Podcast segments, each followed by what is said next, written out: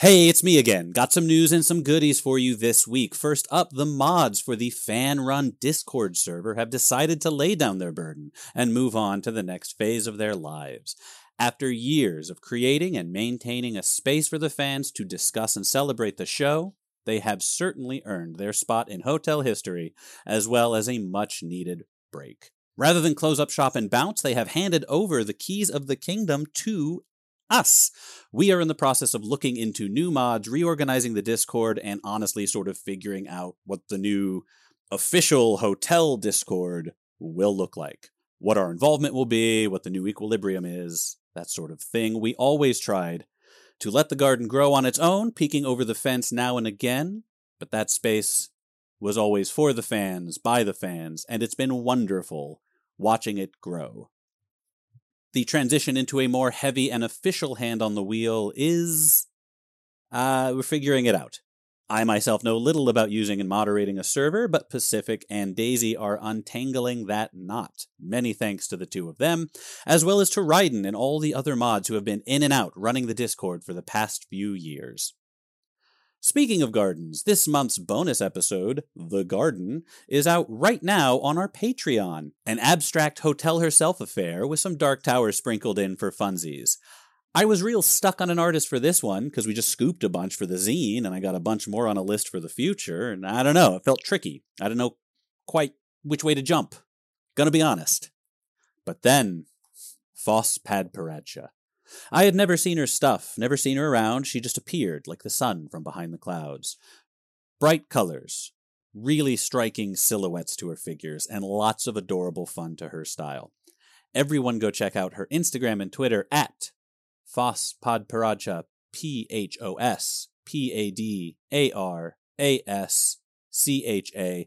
Check out our socials to see the gorgeous postcard art she did for us, or just join the Patreon at the hotel tier to receive that postcard in the mail. Speaking of the artists and the zine, we are taking pre orders now for the physical copies. We are doing a limited run of physical copies, first come, first serve, and they will be shipped like next month. Uh, if all goes well, knock wood. Digital copies will also be available once the thing is finished, but if you want to grab a copy of the guest book Volume 1 Checking In, head on over to our Etsy store and pre order right now. Links also all over our socials to that. Okay, let's get into trespasses. Erin Lillis and Ewan Chung join us and do an absolutely bang up job with a very small amount of dialogue. I also grabbed Paul Goetz, creator of the Follow Up Showdown podcast, Theater of Tomorrow veteran, and my good friend for this one. And Ben Counter, writer of Trespasses, lends his vocal talents to this episode, and he does great. Everyone does great. There's one more member of this episode's cast, but I will let you all keep an ear out for that. Wink. Okie dokie. Join the Patreon, buy the zine, hit up the Discord, turn on, tune in, drop out, and thanks for listening.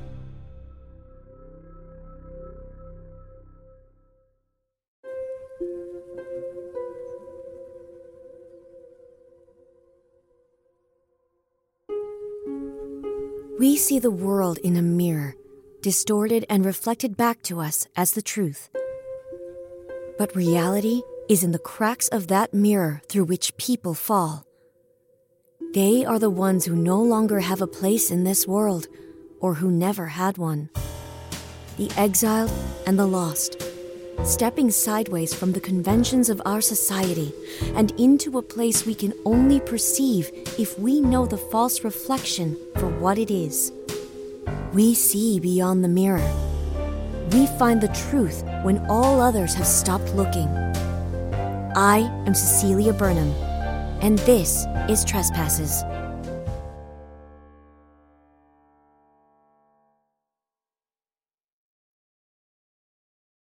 I chose the name of this podcast, Trespasses, not just because I covered true crime, the sins, the trespasses against law and morality that constitute crime.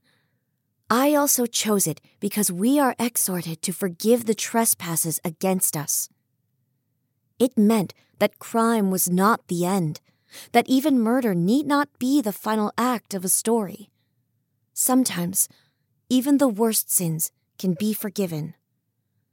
The worst sinners can find a future outside the enormity of their crimes.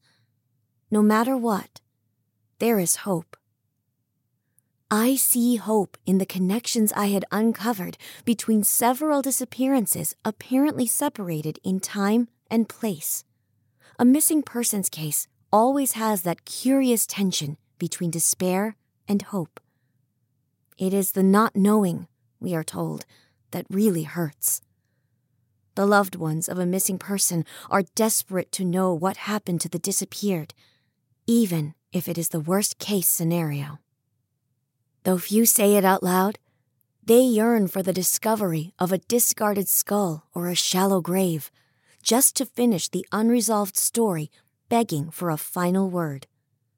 But there is also the chance, vanishingly small but there, that the disappeared is still alive.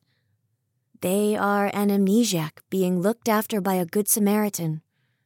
Perhaps a prisoner who has endured through willpower and may one day fight their way to freedom.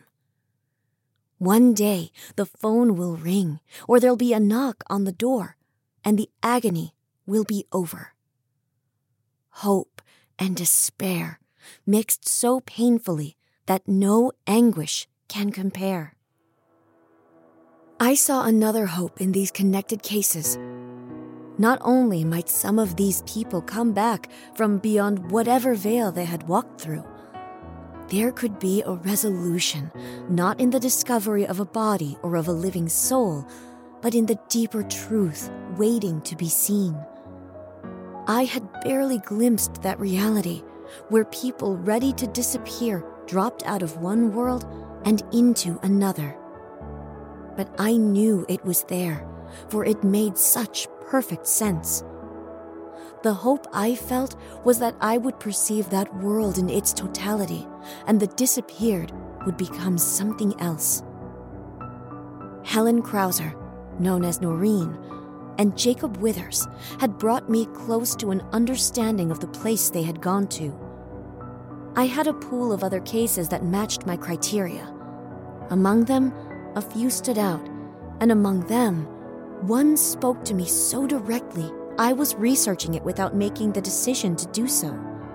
Just as these people slipped out of reality, I had slipped into uncovering what others had missed about Justin Nguyen. This disappearance had considerable media interest when it occurred in 2015. It is still one of the cases recycled in true mystery compilations, and comment sections are populated with eager theorizing about where Justin Nguyen might have gone. He was a figure skating prodigy at UC San Diego, and at 19 years of age, was poised to be a star. So, Justin, this is your first collegiate championship, and I think it's fair to say you made a heck of a start. Thanks. Yeah, we nailed the short program. I'm really happy with it. My coach is happy. The whole team definitely came through. You're alone on the ice out there, but you're quick to share the glory. Well, no one really skates alone. I wouldn't be here without Yelena, my coach, and the whole UC team. They've kept me working hard, eating right, training, pushing myself. The skater might be the only one most of the world sees, but this is really a team sport. Tomorrow is the free skate program. A lot of people are asking, are you going to go for the quadruple Lutz? I don't know. Uh, my coach will be mad at me if I try for a quad Lutz especially if I end up on my butt. Have you landed it in training? I don't think the team would like me blabbing about what I have and haven't hit when there's no one watching. We can all do triple this and quad that when we're messing around, but it's what you can pull off in front of the judges that counts. How are you feeling about tomorrow's competition? I'm stoked. I get to do my thing in front of the world. I feel I'm blessed every day, but being here with all the best collegiate skaters has been some of the best times of my life. Well, well done so far, Justin and best of luck tomorrow. Thanks. God bless. That was an interview with Justin Nguyen at the 2014 Collegiate Figure Skating Championships, where he would go on to finish silver. He was tipped to become the U.S. College Champion at the 2015 event held in Wilmington, Delaware. Justin's coaches and college sports journalists saw him as a future competitor at the international and Olympic level. The rumored quadruple Lutz was due to come out at the 2015 championships. And Justin was even said to be aiming for a quadruple axel, which at the time had never been landed in competition. Justin Nguyen was the middle of three children, born to Irene and Jeffrey Nguyen, whose parents in turn settled in the US as refugees from Vietnam. Those who knew him described him as kind and thoughtful, upbeat and popular. An all American boy who was valedictorian at high school and one of the faces of his college. But on the eve of the 2015 Collegiate Figure Skating Championship in Wilmington, Justin Nguyen vanished. He was last seen on August 14th walking into the Brandywine Continental Hotel, a short distance from the competition venue. Nguyen was due to check in, then join up with his roommate Tayshawn Briggs, who had arrived earlier that day. Briggs contacted the front desk when Nguyen did not arrive and was told he had not yet checked in. The UC San Diego team was unable to contact Nguyen's mobile phone, and he was reported missing that evening. Justin Nguyen was known to be punctual and conscientious, and everyone involved believed something untoward had happened to him. Hospitals were checked, and the Wilmington police put on alert. A timeline was put together from his arrival in town with the rest of the team to his arrival at the hotel. He was always with another member of the team from the departure from San Diego International Airport to the last sighting of him on the road where the Brandywine Continental Hotel is located. There was no time unaccounted for until he vanished, and no sighting or indication of where he went. The last person to see him was his coach, Yelena Volkova, a former Belarusian professional who had found employment in the U.S. collegiate system. She was interviewed by the local news in the weeks after the disappearance. We were talking about the future. We all thought he was going to be an international competitor. He was playing it down, but I was insisting he needed to be prepared for when the national team came calling. He was like that, always pretending he was nothing special. I wanted to get a newspaper. There was a kiosk by the hotel. I told Justin to go in, I would just be a minute. By the time I got the paper, he was gone. I assumed he had gone into the hotel. When he wasn't in the foyer, I thought he had signed in and headed up to his room, so I didn't think anything of it. It was only when Tayshawn asked me where he was that I thought anything was wrong. I've gone over it a million times. I say to Justin something like, Forget about it until the end of this competition, but afterwards make sure to give it lots of thought. He smiles and he shrugs, and I say to go on ahead, and I turn to the man in the kiosk, and he asks where I'm from because of my accent. We speak for maybe 20 or 30 seconds, and Justin is gone. I go into the hotel, and he isn't there either. How far could he have gone in 30 seconds? Across the street, maybe. Into an alleyway at the side of the hotel? I suppose he could have got out of my sight if he was quick. If he stayed behind me, he could have gotten away from me without me seeing. But why would he do that? I've tried to think why he would disappear at that moment. If it was deliberate, Maybe he had a boyfriend or girlfriend in town he wanted to see, but there were plenty of chances for him to get rid of us before then. He could have just said he wanted to go to the hotel early or get something to eat. Why wait until we were at the hotel? I, never made any sense out of it. And if someone else grabbed him, how did they do it? In the middle of the day with me right there. Other people on the street watching. I just don't see how it was possible. Of course, I wish it had been different. All I had to do was turn around a few seconds earlier or not bother with that damn paper. Every day I think that. Just a few seconds and we would know where he was, or we would still have him. Just a few seconds. Hey, this is Travis with a brief ad break.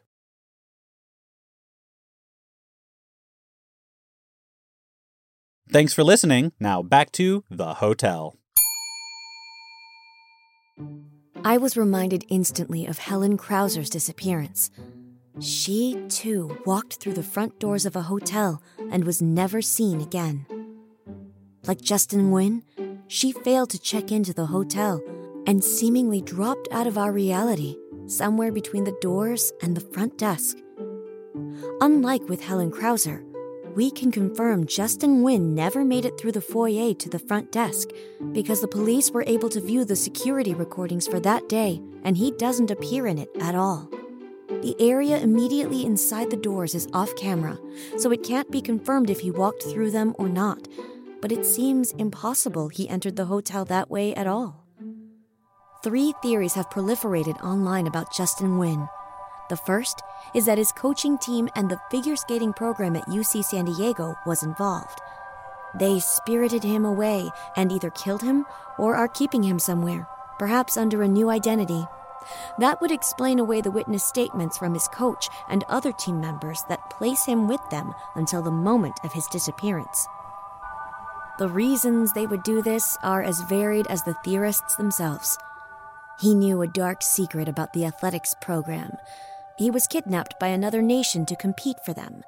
He was the victim of a deadly feud with classmates. None of them have any evidence for them and require a level of subterfuge on the part of the college that borders on conspiracy theory. The second is that he was kidnapped by a stranger. In the moments Yelena Volkova's eyes were off him, he was lured out of sight by someone who wanted to do him harm. It is assumed that the people on the street would have noticed if he had been dragged into a car or otherwise taken by force. So, this theory has him following someone into an alleyway where he could be knocked out or otherwise controlled out of sight of any witnesses. And, of course, the third is that Justin wanted to disappear. Unlike with Noreen or Jacob Withers, there is little love for this theory. As Yelena pointed out, Justin could hardly have picked a less convenient time to try to vanish. The leading theory is that, in spite of the enthusiasm apparent in his interviews and performances, Justin was weighed down by the pressure of the sport and the possibility of international competition, and took on a new identity to avoid the expectations of those around him. This holds even less water than some of the conspiracy theories, since there was nothing stopping him from just quitting. If he really wanted to avoid any backlash, faking an injury would have been a lot easier than trying to disappear. None of the three explanations is satisfactory, which is why I came to believe in a fourth. Justin Nguyen truly disappeared. He joined a world that we cannot perceive, or which we see distorted and in fleeting glimpses. The same place Noreen and Jacob Withers went. Not necessarily another dimension or some mythical plane, but a place separated from us by the fallibility of our perception. To paraphrase a famous writer of mysteries, when all the possible explanations are ruled out, what remains is the impossible. Something impossible happened to Justin Nguyen, and I was learning he wasn't the only one. What really sealed my conclusions were the words of Detective Lorne Baker, one of the investigators who had tried and failed to unravel the puzzle of where Justin Nguyen went. His statement to the media fit the standard pattern of condolences to the family and promises to do everything he could but it is his unguarded words, here recorded by a reporter while Baker believed he was off the record, that speak far louder. What I heard all the time was how unfair it was. It was so unfair, he was so young. He was supposed to be a star. Look, we're supposed to treat every victim the same, like they're all just as important as each other, right? But you learn pretty much that ain't true. Kids and pretty girls, they mean a lot more. You tick all the boxes for everyone, sure, but sometimes there's only one case in town, you know. The Nguyen kid was like that. Because of how unfair it was, he should go poof just when he's about to become famous. He was supposed to win that contest, you know, the championship. He was going to be the next All American hero. Gold medals, world champ, beat the Russians, the whole bit. Everyone said that if whatever happened to him hadn't happened, he would have been the next big story in the Winter Olympics. But, look, you're not supposed to say it. But nobody knows if that was true. Sure, he was he was good. He was the best in his college, best two or three in the college system, but that that doesn't make him best in the world. Not even best in the country. Chances are he would have reached some level, maybe no higher than he was when he disappeared, and got stuck there. There can only be one best in the world. Sure, the kid had a chance, but so did a hundred other people at the same level as him or higher. The case gets to me still. We never found him. We never had any answers. Nothing for the family. The only thing we can say is he was probably in the hotel at some point because of the phone, but even then that could be explained away. We all have ways of dealing with those cases. Me, I try to find something positive in it, something good, no matter how awful it is. There's always something, right? Some silver lining. With Justin Nguyen, it's that the chances were he'd never get higher than he was on that day before the college championships. He was tipped for the gold, but who's to say if he would have won it? Plenty of other kids had a chance too. Even if he had, would he have got those world championships and gold medals? Again, odds are he wouldn't. So that silver lining is a silver medal. At least Nguyen never had to have that talk. that talk where the coach sits you down and says you're not good enough to go to the next level. Happened to me in college when I got cut from the offensive line. Happened to my kid, he was a good pitcher. He was real good. But he was good for high school. Only good for high school. The local double A, and they didn't want to know. Happens to just about everyone. You learn you ain't the best in the world after all. You won't go pro. You won't get your name on a cereal box. Justin Nguyen just never had to find that out. Look, I know it's not much. It doesn't make up for it, and I, I sure as hell never say it to the family. It's what gets me through the night, you know. At least that kid Justin only knew what it was like on the way up. He, he never had to go back down. I found two items of significance in Baker's unguarded words. The first was the phone. I hadn't come across mention of a phone in the media reports and police statements concerning Justin Nguyen's disappearance. However, in the police files themselves, I found it. Justin Nguyen's cell phone was found in the Brandywine Continental Hotel, under the bedside cabinet of the room he was due to share with Tayshawn Briggs. This was during a police search of the hotel the morning after Justin was last seen. The phone was not considered a critical piece of evidence. At first, this seemed a severe oversight by the police, but then I realized how easily it could have gotten there without Justin ever entering the hotel. It could have been brought there by Briggs, either by accident after ending up in the wrong bag or deliberately. Nguyen could have given his phone to Briggs for some reason, with Briggs either forgetting about it or not mentioning it after the disappearance to avoid criticism for not bringing it up earlier. It could have been brought there inadvertently by one of the members of the UC San Diego team who went to the room while looking for Justin or to talk to Briggs. In addition, the phone had nothing on it of evidentiary value. Almost all the calls and messages made and received in the previous few days had been about arrangements for the competition.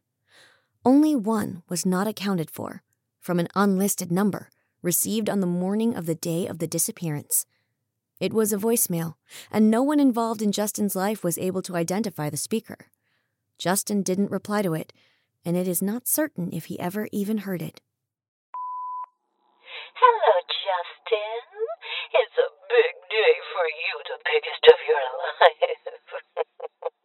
Whatever happens, make sure you're ready to reach the last frontier. Mm-hmm. Bye. Police assumed the message was one of support for Justin, referencing the fact he was expected to move up to another level of competition after the championships. It was written off as irrelevant to the case. I didn't write it off. I heard it and let it sink its hooks into my brain. It was part of the structure I was building up around these disappearances, and I could just make out the vague shape it was taking.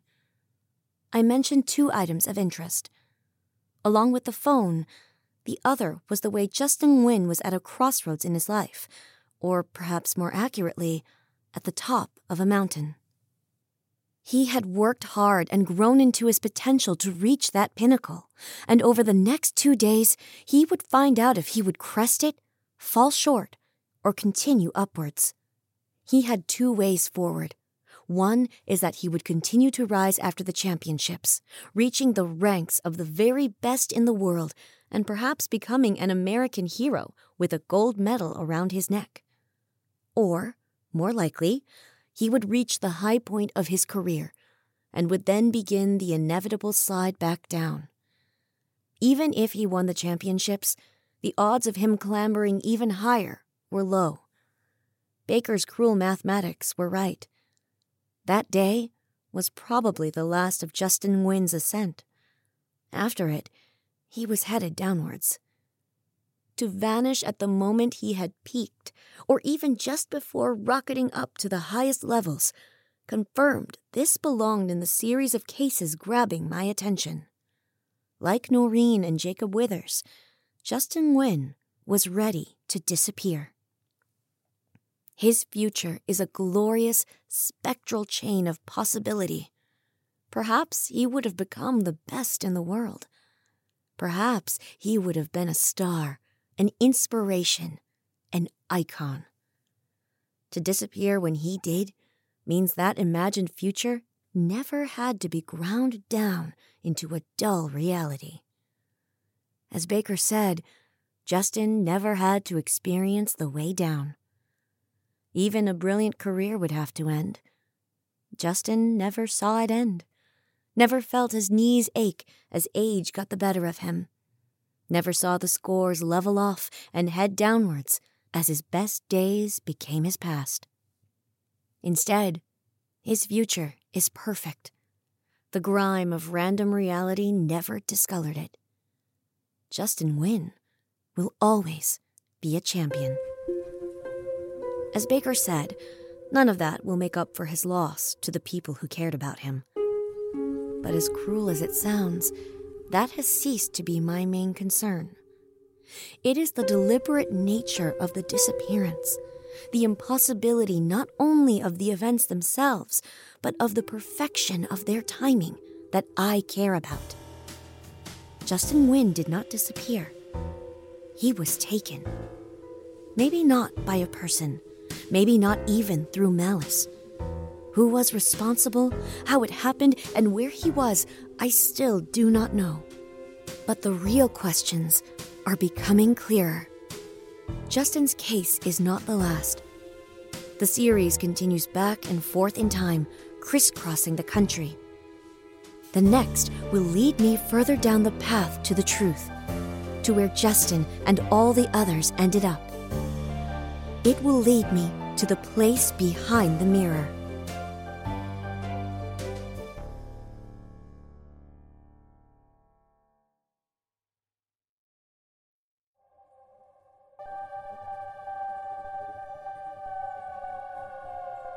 Trespasses, Episode 3, Justin Nguyen, starred Anne Yatco as Cecelia Burnham, Erin Lillis as Yelena, Ben Counter as Baker, Paul Goetz as Interviewer, Ewan Chung as Justin Nguyen, and Christa Lewis. Story by Pacific Obadiah, Travis McMaster, and Ben Counter, written by Ben Counter, and music by Matt Roi Berger.